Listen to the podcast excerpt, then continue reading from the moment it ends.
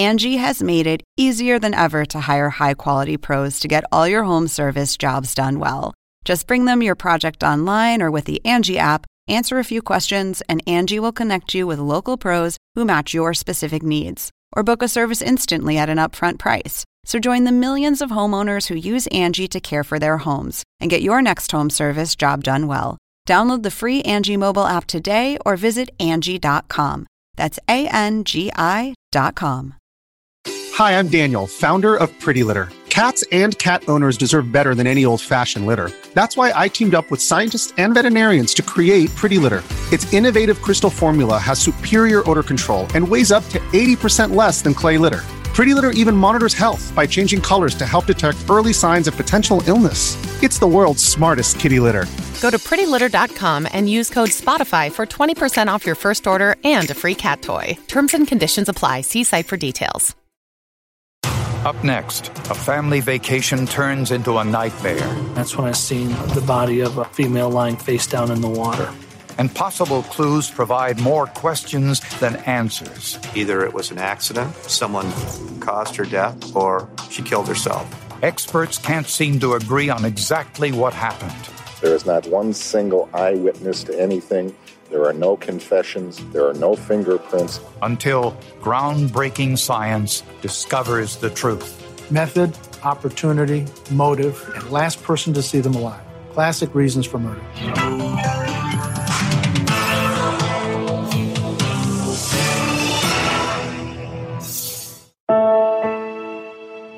Every year, the Unger family spent their vacation on the western shore of Lake Michigan in a place called Watervale. It's uh, almost a sanctuary for them to go somewhere else in the state where they can just forget about the rest of the world and reconnect with their with themselves and their families and their loved ones. Florence worked as a bank loan officer. Her husband Mark, a mortgage broker, was also a well-known radio personality. Mark Unger had a sports radio show and uh, made him somewhat of a celebrity within his circle of friends. Their vacation in 2003 was like most others. The Ungers checked into their cabin, had dinner, and Mark spent time with their two sons, while Florence was outside for some fresh air. Mark read a story to the boys, sang a song, put them to bed, kissed them goodnight, and came back out to the deck, and that uh, Florence was not on the deck. Mark assumed Florence went next door to their friend's cabin since their lights were on. Not wanting to leave the children alone, Mark went to bed. When he awoke just after dawn, Florence still wasn't there. He called the resort owners at approximately 7:30 in the morning, asking them if they had seen Florence. They said they had not. The resort owners went looking for her and found Florence's body in the lake and called 911. There was a guest at Watervale who was an acquaintance of ours, and I believe it's suicide or a drowning. What is her name? Flo Unger. When police arrived, they noticed Florence's body was in the lake next to a boat launch. Twelve feet above was the deck outside the Unger's cabin. When I looked up, there was a deck railing from the boathouse, and I noticed the deck railing was broke and fractured out. It looked as if Florence had been sitting on the railing and it gave way. Investigators measured the height of the railing and discovered that it was 10 inches below the state building code. You look at that rail, and it's low enough that you think if somebody had been sitting on it, they could lose their balance and, and fall over the edge. I know that I personally didn't want to sit on it. The splintered railing led to suspicions it was structurally unsound.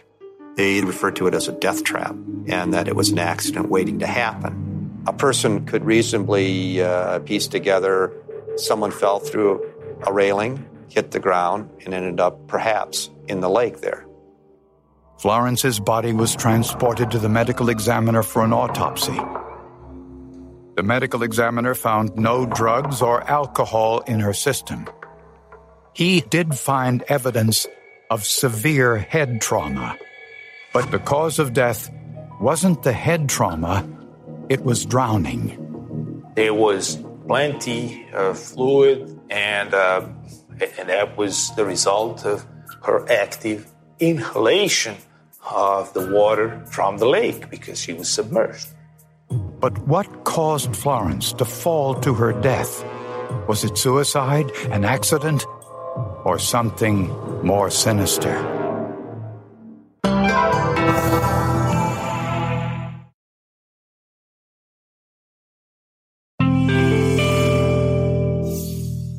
This is Flo Unger, and she was a student from 1975 to 1978. The tragic death of Florence Unger, the mother of two young children, was a shock to co workers, friends, and family.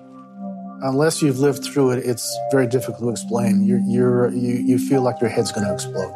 It's total and complete devastation. There's nothing like it. It's unimaginable. Police at the scene had to consider every possibility. Do you have a suicide? Do you have an accident? Or, or do you have a homicide? Florence's family ruled out suicide as a possibility. There's no way that she could have contemplated suicide for a number of reasons. Number one, she would never have left her children uh, parentless. An accident seemed like a distinct possibility. The railing on the deck outside the Ungers' cabin was freshly broken. It looked as if she were sitting or leaning on it and it gave way, causing her to fall to the boat launch below. But how did the body get into the water? Mark Unger hired a private independent forensic firm to find out why. They concluded that with Florence falling 12 feet from the deck, the momentum of the fall carried her forward from the point of impact. They produced five different scenarios, computer animations that showed different ways that Florence could have possibly ended up in the water. The forensic firm concluded that Florence's death was an accident. But the medical examiner completely disagreed. Bodies do not bounce. That's number one. She would have been rendered unconscious upon contact. An unconscious person, unconscious individual, cannot just walk into the water. And Dr. Dragovic noticed that the blood stain on the boat launch was nearly a foot in diameter. For blood to go to that size, to the diameter that we're talking on the, on the cement platform, the body would have had to bend there for a period of time. To find out how long Florence would have laid there bleeding, Dr. Dragovic examined slides of her brain tissue. He focused on the neurons, a cellular communication system that controls movement, memory, and emotion. Dr. Dragovic discovered repair proteins in Florence's brain that were released after her head injury. This showed that Florence's brain was struggling to survive long after she hit her head and before she drowned. Dr. Dragovic estimated that Florence was lying on the cement for at least 90 minutes, possibly for as long as two hours before she was in the water. And there was other conflicting evidence.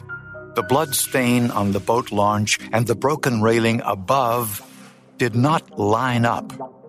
The trajectory of where she wound up on the deck was not in line with where the break in the railing occurred.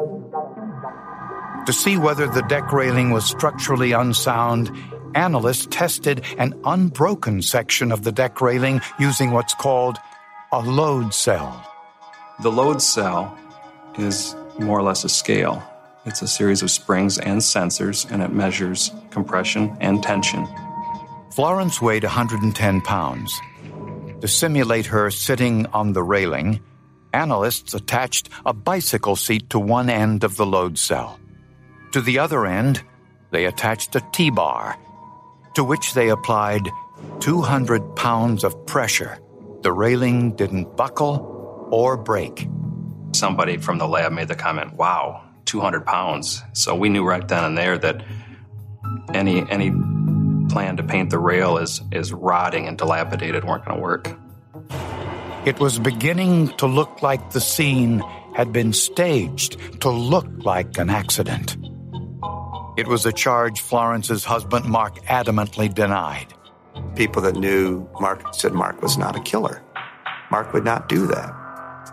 That he loved Flo, that he loved his family, that that he would not do anything like that.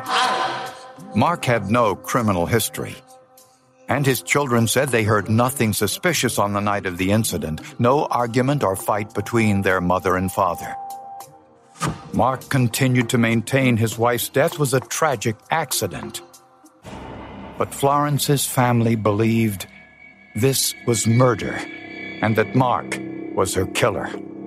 Method, opportunity, motive, no alibi, and last person to see them alive. Classic reasons for murder. He had them all.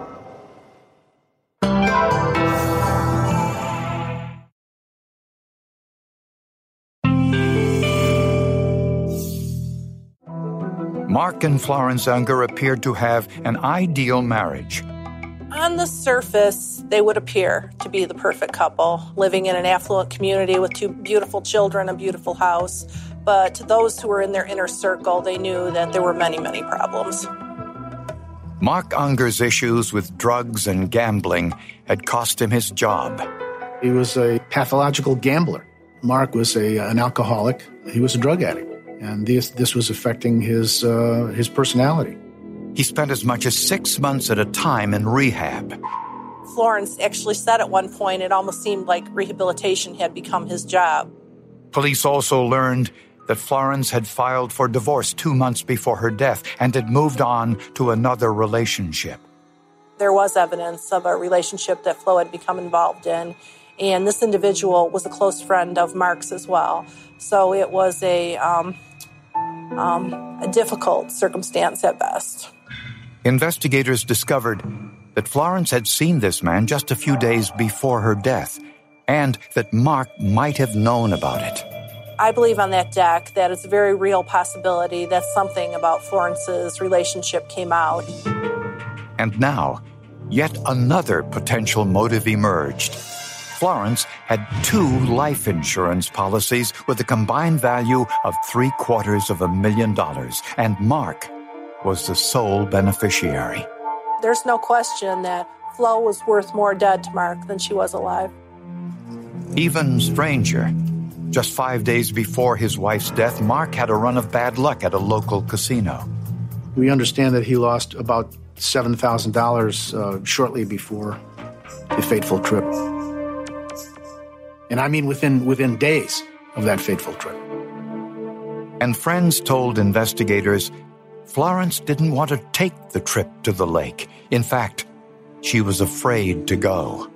Flo's friends were all apprehensive. Several of her friends asked her, Why are you doing this? Why are you going up there? She did not want to go, but she was afraid to go, and she admitted that to a neighbor. And if that weren't enough, the resort owner gave police even more evidence, also circumstantial.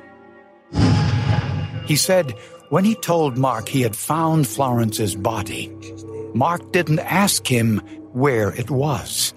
The resort owner absolutely positively testified that he did not tell Mark where Flo was, Florence was. But Mark appeared to know exactly where to go. Mark ran right to Florence's body lying in the water without being told where she was at and without being able to observe her from his vantage point. To prove this, investigators placed a mannequin in the water exactly where Florence's body was found. Then, an investigator with a video camera stood at the exact spot where the resort owner told Mark his wife was dead. In this videotape, it's clear the body can't be seen until the viewer is virtually on top of it. He knew exactly where the body was at. But none of this proved murder. In fact, investigators had no direct evidence linking Mark to Florence's death. That is, until they looked at Mark Unger's shoes and found a white smear. The State Police Crime Lab found a white speck of what they uh, believe was paint. Investigators sent Mark shoe, along with six different paint samples collected from the resort, to forensic scientist Keith Lamont. I received several known samples from various locations uh, from the vacation home and boathouse area. He bombarded the sample with infrared light, which identifies the chemical makeup of the samples in ways that can then be measured. Paint's composition basically consists of a solvent, which is the liquid, a pigment, which is the color, and a binder. And the binder you can think of as glue. Lamont found that the paint on Mark Unger's shoe was virtually identical to the paint on the railing and the post holding the railing. The question paint sample from Mr. Unger's shoe was consistent chemically with the known paint from the rail.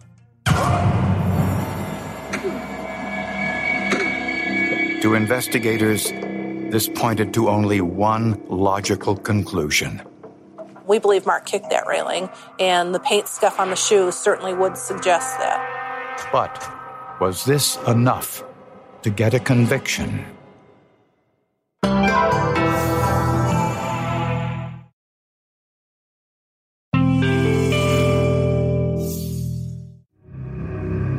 Investigators knew two important details about the death of Florence Unger.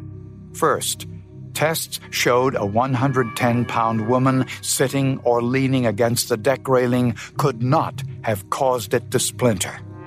Second, forensic tests identified repair proteins in Florence's brain, scientific proof that she lay bleeding on the cement boat launch for about 90 minutes before she drowned in the lake. This made forensic history.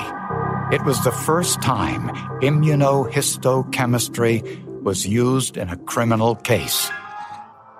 Seven months after Florence's death, Mark Unger was charged with first degree murder. There's no question, if you look at the evidence in its totality, um, that Mark Unger made a calculated decision to take another person's life. His lawyer said there was no case against him. There is not one single eyewitness to anything. There are no confessions. There are no fingerprints. Prosecutors believe Mark hoped to salvage their marriage, but they think Florence said no. Mark became violent and pushed her over the railing. She hit her head on the boat launch 12 feet below. The evidence indicates she lay there bleeding for at least 90 minutes. Mark went back to their cabin and put the boys to bed. When he returned to the boat launch, he was probably surprised to learn that Florence was still alive. So he pushed her into the lake, where she drowned. But he didn't realize the size of the blood stain on the boat launch and the repair neurons in Florence's brain. Both told a story. In an attempt to make it look like an accident, Mark kicked the railing with his right foot, transferring paint to the tip of his shoe. And where he kicked the railing was inconsistent with the location of the body. He had every opportunity to call for help. He never did. He let her lay there. And after thinking about what to do after some time, he premeditated it, went back and put her in the water and let her drown. Three years after Florence's death, Mark Unger was convicted of first degree murder and sentenced to life without parole. His head snapped back when the verdict was read. He was shocked at the verdict. He anticipated going home that day. I was wrongfully convicted of this crime. I am innocent. Florence's parents say her death should never have happened. While my daughter's death was a tragic and unnecessary event, I think there's a lesson to be learned from it. And that is that a woman who is going through a divorce should avoid contact with her estranged husband unless it's absolutely necessary, and then with witnesses present. And even though it might be contrary to the advice of her lawyer, and even if there's no history of mental or physical abuse. Divorce is a very volatile situation, and it is better to err on the side of caution because even casual contact could result in a dangerous or life threatening event. Florence's parents are raising her children and keep a small garden in her memory, although the grief is permanent. I miss her every single minute of every single day. And I hope he thinks about what he's done for the rest of his miserable life. Mark Unger almost got away with murder. Only scientific analysis of brain tissue and his shoes ensured he didn't. How he could think that he was going to get away with it, I can't imagine. Being able to establish that that Florence was alive for an extended period of time before she was placed in the water was was crucial, uh, very important. It was a great, you know, reminder that you know things aren't always as what they seem. They're not always what people try to portray them to be.